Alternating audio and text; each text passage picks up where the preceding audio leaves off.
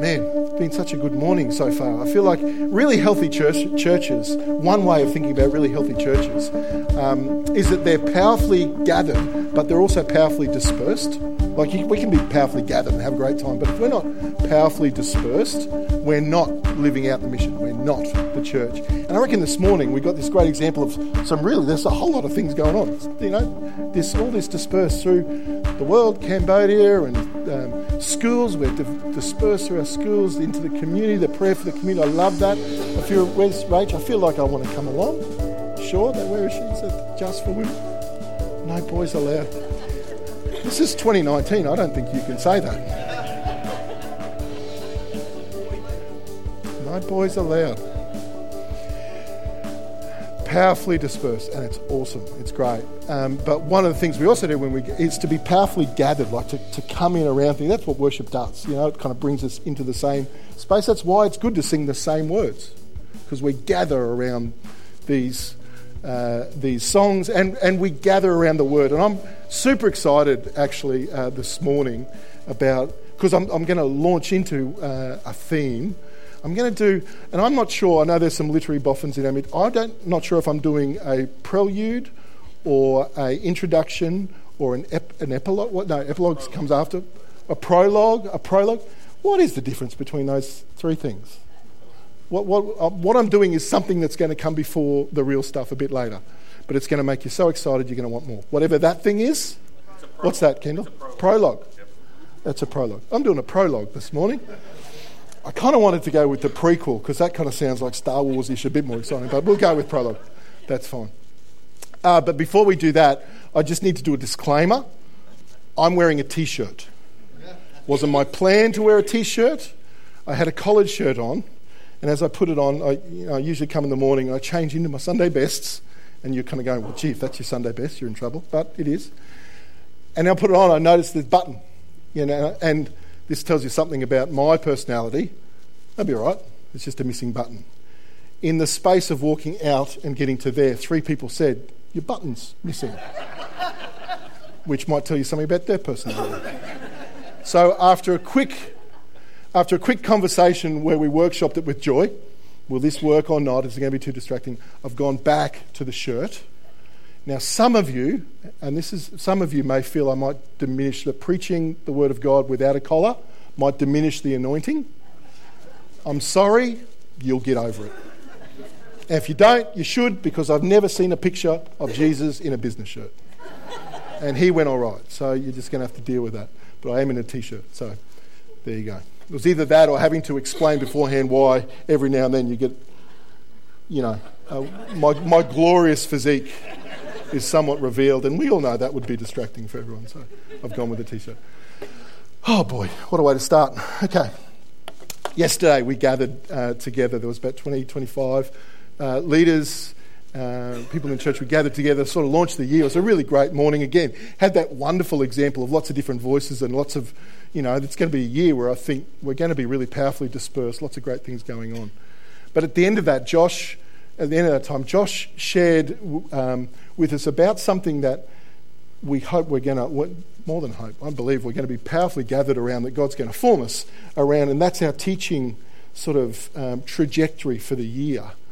And this morning it is, I, I want to launch that. I'm, if I do this half right, uh, I think, I hope it's going to leave maybe more questions, maybe more, oh, I'm interested to see where we're going there. It'll kind of open you up. It's certainly not going to answer um, and resolve things. Um, it's to give us a bit of a sense and a trajectory of where we're going. But um, I really am excited. So I'm going to share a little bit of the theme and then also something that, as Josh and I in particular, and then talking uh, with others through the end of last year, there, there's a, um, a verse, and you can, uh, it's from Jeremiah 29. You can see there's the seek the peace and prosperity. See this great, great um, image there of the story bridge and the city. Um, this passage in Jeremiah 29 is going to be like the, it's a bit like the banner. We're, we're going to go through and look at a number of stories and narratives through Scripture. But this is kind of like the, the banner. And I really feel and want to spend some time this morning just putting that up there and maybe pointing to a couple of phrases in this that, again, it might maybe leave more questions, but where I have, and I use this word intentionally um, advisedly, but you know, at times hesitantly, I really have a prophetic sense of like this is going to be, this is this is pregnant. This this this verse is going to be pregnant with life for us. Um, that idea of gathering around something, unifying, locating us around something as a people. But I think there's also just incredible deep truths for and and hoping and praying for you personally in your own world.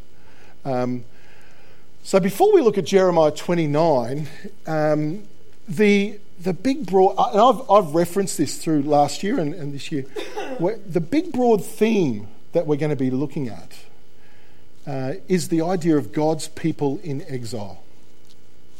And actually, and I, I, again, I might have shared this before, I would be so bold as to say this is actually the big, bold theme of Scripture of what is it like to be in exile? What do God's people do in exile? What should we expect of God? How do we respond when we live in exile?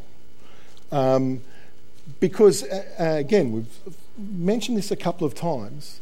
The idea of being in exile, where we are in a place where we don't have the cultural, political, social influence that we might have had that we imagined we should have. We're in a place where someone else holds the levers for power and authority, and we are subject to that. Um, is, an, is actually something that, that we in the West, in particular, the church in the West, is really grappling with right now. Because really, for a really potted, uh, you know, really brief overview of history, way back when in Rome, when Emperor Constantine made a declaration where he said basically the official religion of Rome is Christian. So, therefore, if you are a Roman citizen, you are Christian. He made that declaration, and it's the beginning of what historians refer to Christendom. Um, we sometimes use Christendom, kind of, uh, people use that word to explain sort of all of the Christian world. That's not actually what Christendom means. Christendom is a historical reality where actually the, the official empire of, the official religion of Rome, which then became the West, because their Rome spread into the rest of Europe. So we talk about the West, think of a map, the west of the map is Europe. And so from that down through history, particularly through England, England then, you know, was sort of Spain and Italy de- declaration, but then England in particular became the sort of big colonial power that when they spread through the world, so spread Christianity because the assumption was carried for over centuries and centuries and centuries if you're part of that get up, the West, you will be a Christian. This is where we get the language of, you know, Australia is a Christian nation. Um, because the assumption is that if you're a part of that get up, originally Rome, then the sort of the West, you will be Christian. Um, there's good and bad things with that.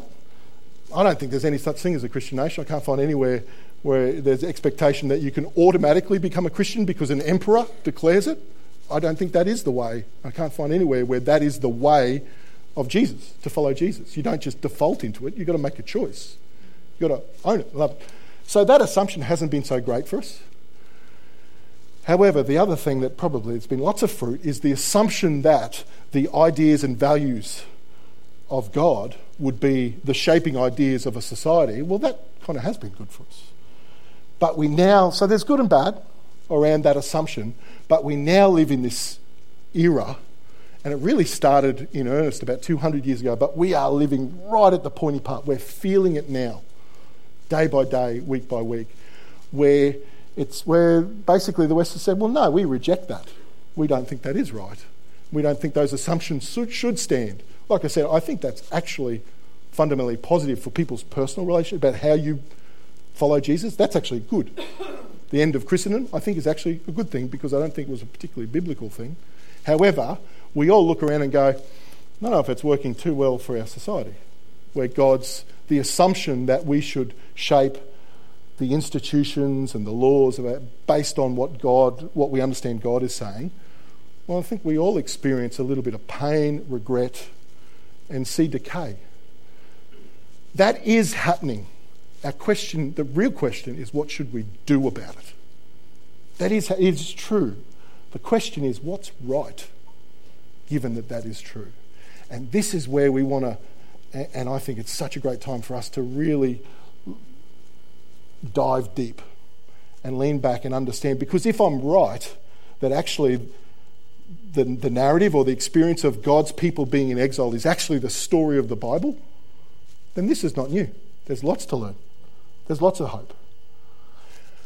Now, I'm a brilliant communicator, but there's something I found online that actually does this even better. Uh, and actually, Josh found it even, so I can't even lay claim to that. Um, there's a little, I'm going to show just a little five minute clip by some guys who've done some great work. It's called the Bible Project, and they've, they find these themes and unpack it. So this unpacks so well the why is this important. So we're going to kick the lights there and have a look at the screens. Here we go. Pass around the popcorn. There's something about being home where everything's just right. We're surrounded by people we love and trust. There's a feeling of stability and safety. And while some people get to experience this kind of home, many do not. Others might even be forced to leave their home and go live in a foreign land. We call this going into exile. Yeah, in exile, everything is disorienting. You're in the unknown. And in the story of the Bible, this is where the ancient Israelites found themselves conquered by Babylon, living in exile, far from their homeland. And so they had to ask themselves, how did we end up here? And is there any hope of going home? And the whole story of the Bible is designed to address those very questions. The whole story? Really? Yeah, go back to the first pages of the Bible. Where does humanity live? Okay, they live in this really sweet garden, their home. And they're there on one condition that they trust and follow God's one command, and they don't. And so the consequence is banishment from the garden. Ah, they're sent into exile. Exactly. And so this story has been designed to set you up for Israel's story. How they were given the gift of the promised land and were able to stay there on one condition that they be faithful to the terms of their covenant relationship with God. Uh, they didn't, and they were sent into exile. And if you still don't see the parallel between exile from the garden and exile from Israel, think about this. In Genesis, humanity's exile led up to the story about the building of what city? Oh, yeah, Babylon. The same place the Israelites are sent. But that's not the end of either story. In the first Babylon, God called Abraham to leave and travel to the promised land. And that story was designed to give hope to the Israelites currently living in the later Babylon. Now, eventually, they do get to leave and travel back to their promised homeland. And when they did, it wasn't home sweet home.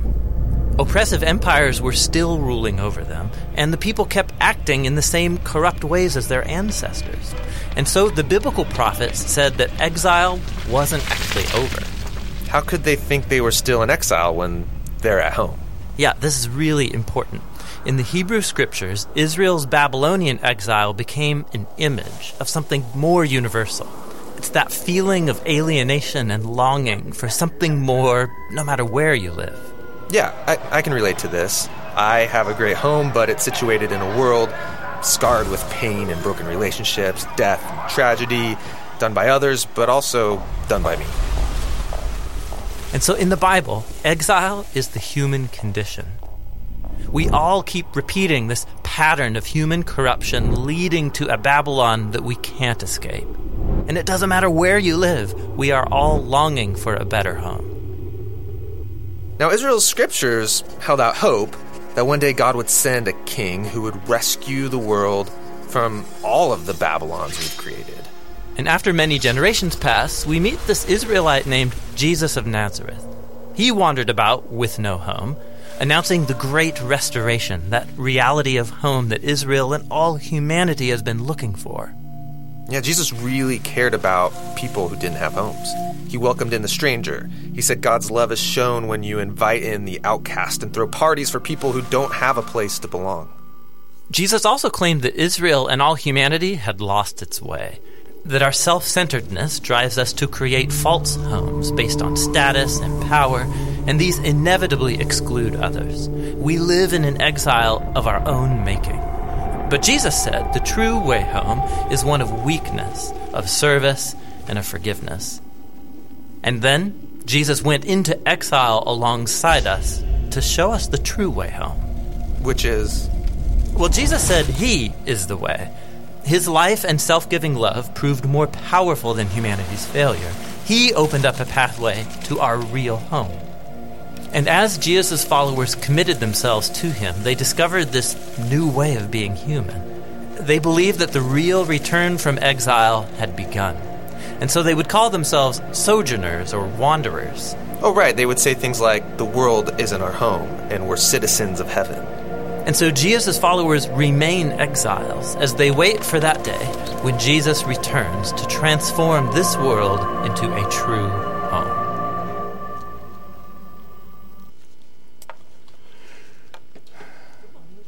Does a pretty good job of summarizing the Bible in five minutes, doesn't it? So, the proposition we want to put to you uh, is that this is the story of, this is the big story God's people living in exile.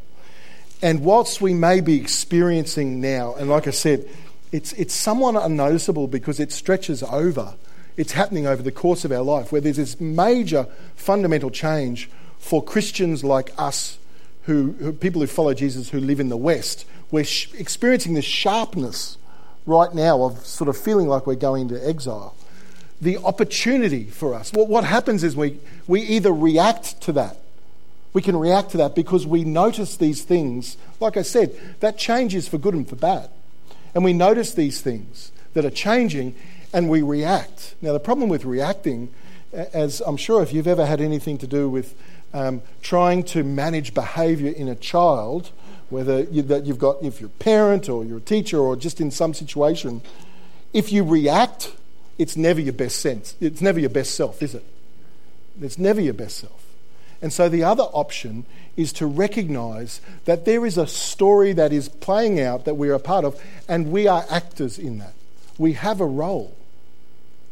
And so that instead of reacting out of instinct, this seems like this is not right and kind of what should I do? We actually understand deeply the story. We're calm and we go, this is our role in the story. We are players. Nothing is happening to us. We're in the midst of something that God is doing uh, that's not sometimes comfortable, it's not easy, but it is right. So, what is right? Now, that I'm super excited because I really feel like uh, that's going to be good for us, but it's going to be good for our church, the church. Because actually, you know what? As much as people react, sometimes I observe where the church reacts, and we're not our best self. But instead, stay calm. Jesus in the back of the boat. It's in the storm, but he gets up and he rebukes the disciples he said, Well, you don't think, you, you think this is all going to come to an end be, because Jesus, the Messiah, drowns in a boat because he didn't see a storm coming? Is that, is that what you're saying? Is, is, he didn't quite say it like that, but that's the sense in which there's something going on. So, again, we are going to see how deep this story goes and unpack. So, so what's right for our role in this?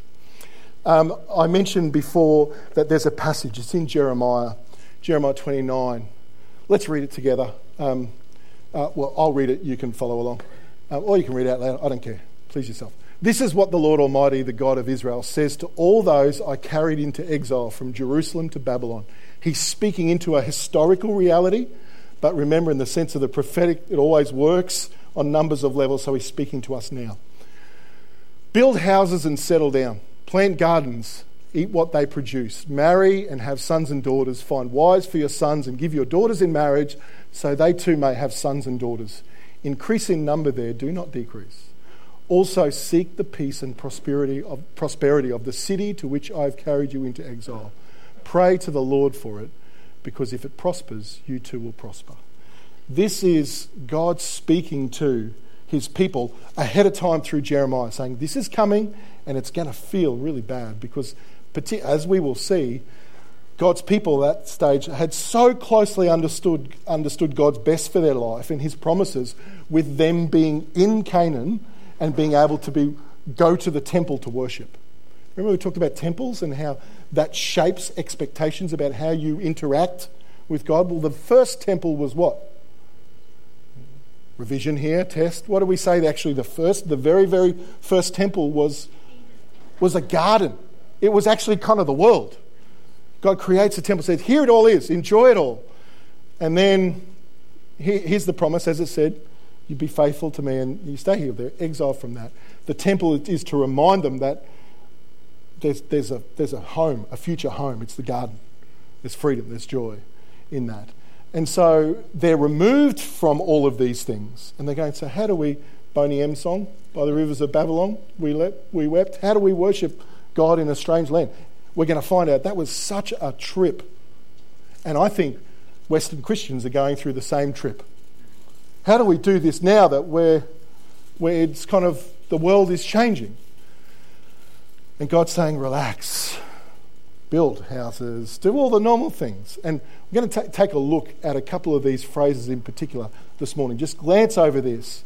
And again, through the next weeks and months, we're going to sort of go through and look at some the story of Daniel, Esther, Jonah, you know, Jesus, and then into the writings of First Peter, like that the um, the video did. There's this sweep of narrative that goes right into Revelation in the coming age, that says, "Relax, this is the plan.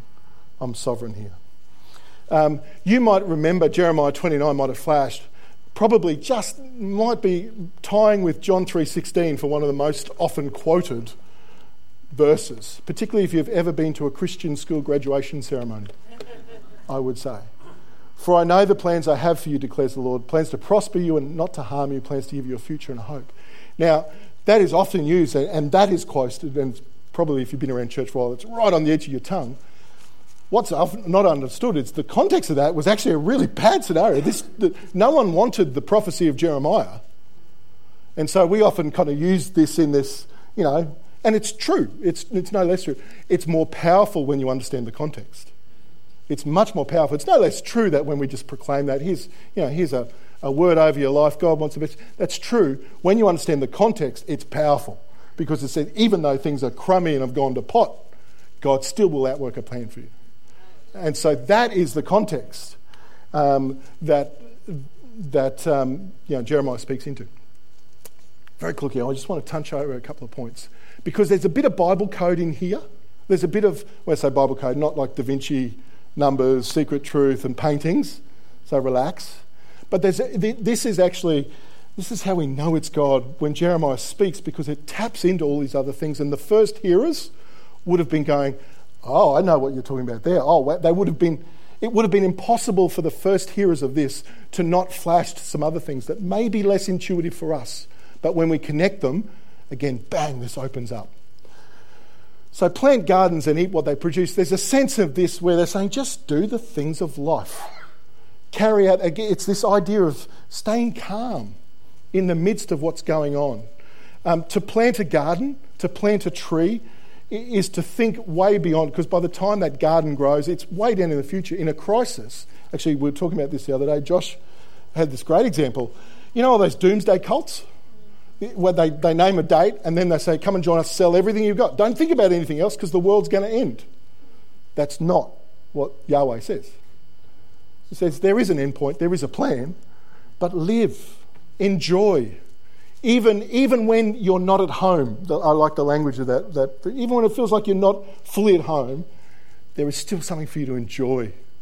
There's still life to be lived. Plant gardens, eat the fruit, build houses, do those things. It's a, it's a really, you know, it's God speaking into us. So just, there is still life to be lived. There's still joy to be had. Um, this next bit marry and have sons and daughters, find wives for your sons, give your daughters in marriage so that they may too have sons. Increase in number there, do not increase. Gee, is God obsessed with having kids and marriage? My goodness me, we get it. Is, what's that all about? Well, yes, that stuff's important, but again, the first hearers straight away would have flashed to, I mean, that is language straight from the, the first covenant that God makes with Adam in Genesis. Okay, look and listen then God blessed them and said, Be fruitful and multiply. This is, the, this is when God's establishing. This is how this is going to work. Here's my plan. Here's the world. Go and enjoy it. Yeah, I've given you a place in it. Be fruitful and multiply is not just an obsession with having kids. It's saying, live your life and let what happens in life happen. Because this is for you. And so he says, Be fruitful and multiply, fill the earth and govern it, reign over the fish in the sea, the birds in the sky, all the animals that scurry along the ground. I think cockroaches, apparently. Um, Look, I have given you every seed bearing plant throughout the earth and the fruit trees for your food. Um, I've given every green plant as food for all the wild animals, the birds in the sky. Da, da, da. This is all good. So, can you see the, the echo there of what, in remembering the context is, and God speaking before through Jeremiah before they go. So there would have been people going, oh, I can't, I don't know if that's going to happen. But when they go into exile, bang. Oh, right. Uh, concern, you know, what do we do now? Oh, God actually has tapped into saying this is all part of the plan, right back from Genesis. The echo is no, no, those promises continue. The question would have been does this all stop now? Is that it? Was that all not true? Is this the end? No, Jeremiah, or the Spirit through Jeremiah, saying, no, no, this is all part of the same plan. If we then go actually to the next big covenant, the Abrahamic covenant, which is in Genesis 12, but in Genesis 17, again, God speaking with Abraham, listen to the language, listen to the, the command. Abraham fell face down. God said to him, As for me, this is my covenant with you. You will be the father of many nations. Those who have been around church for a while, try not to think of the song right now. Father Abraham, son. If you don't know that, you're blessed, you're released, you don't need to. No longer will you be called Abram, your name will be Abraham, for I have made you a father of many nations. Here's this generation father blessing thing going on again. I will make you fruitful. I will make nations of you. The kings will come from you. I will establish my covenant as an everlasting covenant between me and you, your descendants after you, for the generations to come, to be your God and the God of your descendants after you. The theme, the idea here, and again, God is underlying this. For someone to have a plan, for a God, in a world where there were lots of gods, lots of little gods with small g's, who had plans, who had dominions, the God of the harvest and the God of this and the God of that. For a God to make a plan that would survive generation after generation and generation, for Him to continue to remind people, well, that must be the, the God with the capital G. He must have some serious pull. If He can continue to outwork the same plan generation upon generation. So that is what God is encouraging His people, saying it's still all part of the same thing. It doesn't stop here, it continues. And that is so important for each one of us when life happens, isn't it? It's still the same God. The things that you thought you heard, they're still true.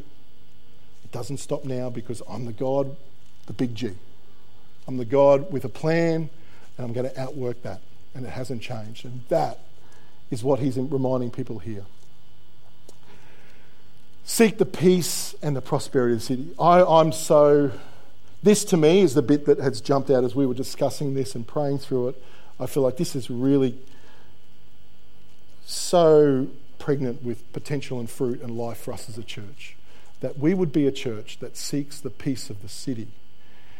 To understand this, we've got to understand peace. And this has been, again, we've hit this theme a little bit. We're going to go deeper into it. But remember, peace, that that word, we could read that, seek the peace of the city, and we can kind of go, peace, avoid conflict, kind of keep your head down, don't ruffle too many feathers. You're not the big wheel in town anymore, so just, you know, meet together on Sunday, do your private faith thing, but don't get ahead of yourselves because that'll just cause problems. Seek peace, you know, just don't ruffle. In fact, at times it'll be the complete opposite of that when you understand what shalom is. That's, that's the Hebrew word.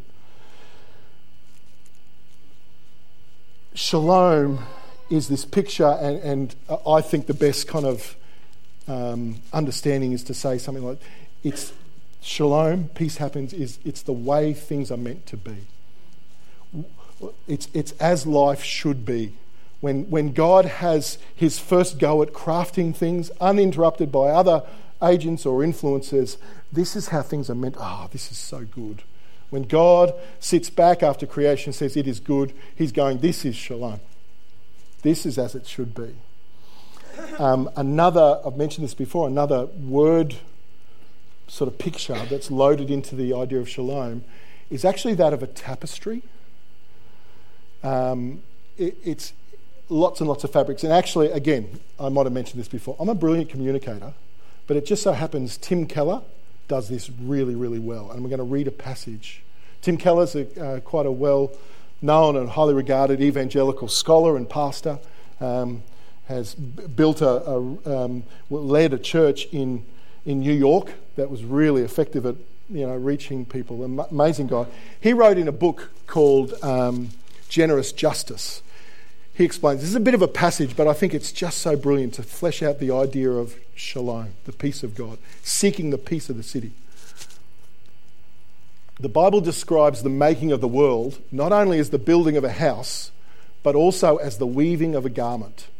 God turned a, God turned a chaos into a cosmos, into an ordered world. He also turned a tangle into a tapestry. Woven garments were long in the making and valuable in the ancient and valuable in ancient times. And therefore they were an apt metaphor for wonder, for the wonder and character of the material world. The sea, the clouds, the light of the sky, and all the forces of nature are referred are called garments that God has woven and now wears. As a result, this is great. As a result, the world is not like a lava cone, a, powerf- a product of a powerful of powerful random eruptions, but rather like a fabric. Woven cloth consists of innumerable th- threads interlaced with one another. Even more than the architectural image, the fabric metaphor conveys the importance of relationship. If you throw thousands of pieces of thread onto a table, no fabric results. The threads must be rightly and intimately related to one another in literally a million ways. Each thread must go over, under, around, and go through the others at thousands of points. Only then do you get a fabric that is beautiful and strong, that covers, fits, holds, shelters, and delights. God created all things to be a beautiful, harmonious, interdependent, knitted, webbed relationship to one another. Just as rightly related physical elements form a cosmos or a tapestry, so rightly related human beings form a community. This interwovenness is what the Bible calls shalom, or harmonious peace. We have this phrase that we use all the time about the fabric of society, that, that things are pulling and destroying the fabric of community the fabric. And the idea, it's, it's a, straight from this biblical, um, if you ch- chase the, uh, the origin of that, straight from this idea of shalom, handed down. That there are forces that are pulling out threads from this beautiful tapestry of shalom, of people and things interdependent. And so, as you pull out the threads, you're affecting the shalom of this. Things are not the way it's meant, to be. And it's easy to look at our community, our city, and say, that is not a beautiful tapestry. That's ugly. That's partial. That's, that's being destroyed. And to look at that and stand back at distance and go, that's terrible, that's not the way it should be. But actually, what Jeremiah is saying here, and what the Spirit still says to us, it takes someone with a heart and with vision and with courage and with insight to say, I see what's going on there. I see the threads of something good and actually, I'm going to be about starting to weave things back in. This is the difference between the reaction and the action. We can look at it and go, our city, man, I can just. And you'll be right. Here's the thing you'll be correct. We can name all these things that are not right, all these laws that are happening, all these, and, and you are correct. Then what? Because if you want to be right, you then, Scripture would say, and as we're going to see, some of the greatest heroes, the stories we learned growing up, are because people chose in exile to weave something back in. To do that, you've got to lean in, you've got to love, you've got to have a vision. If we react and lean out and say, this is all bad, let's just huddle together because that's going to hell in a handbasket, you may be correct. But I want to suggest to you, you're not right. You're not in line with the story. And our city needs a church that A says, This is not the way it should be. This is not right. This is not good relationship. This is not healthy. Let's weave. To weave, you've got to be in. You've got to be a part of it. You've got to lean in. You've got to love it. God's going to give us a fresh love for our city. Not a condemnation. Again, I mentioned John 3.16, for God so loved the world. Not on the tip of everyone's tongue? You, is John 3.17 on the tip of your tongue? Because Jesus came not to condemn the world. Reaction we can condemn. Move back. That's not part of the story. we lean in, we love, we weave. Thank God, literally, there are so many people here sitting that I am preaching to the converted. Thank God, Cornerstone has been a church to want to lean in and weave. There's new, it's a new chapter, there's new ways that we've got to do and act in the same story. I'm going to ask the guys to come and we're going to finish there this morning. There's so much more. I hope I've just whet your appetite a little bit. I hope you've got a sense of my sense of expectation about how good this is going to be for us, how good it's going to be for you. Uh, if we do it right, how good it's going to be for our community and our city. There's a beautiful tapestry. We're going to sing that song. We introduced it last week, and I think it's, it, it's um, you know, we're in danger sometimes of mixing metaphors here because this is a really strong biblical metaphor about the wineskin, talking about new wine. But uh, we're just going to finish with that um, as a way of concluding. And, uh, and then after that, remember, we're going to gather around Alan and pray. But we're going to dig in next week. We're going to get into the real stuff. I don't know how I went there with the whole prologue thing. Was it more like a prequel or was it more like a. Anyway, I hope it's whet your appetite for what God's going to do in our midst. Why don't we stand up and sing? This was produced by Cornerstone Christian Resources. It is deemed copyright and may be used by permission. Information about Cornerstone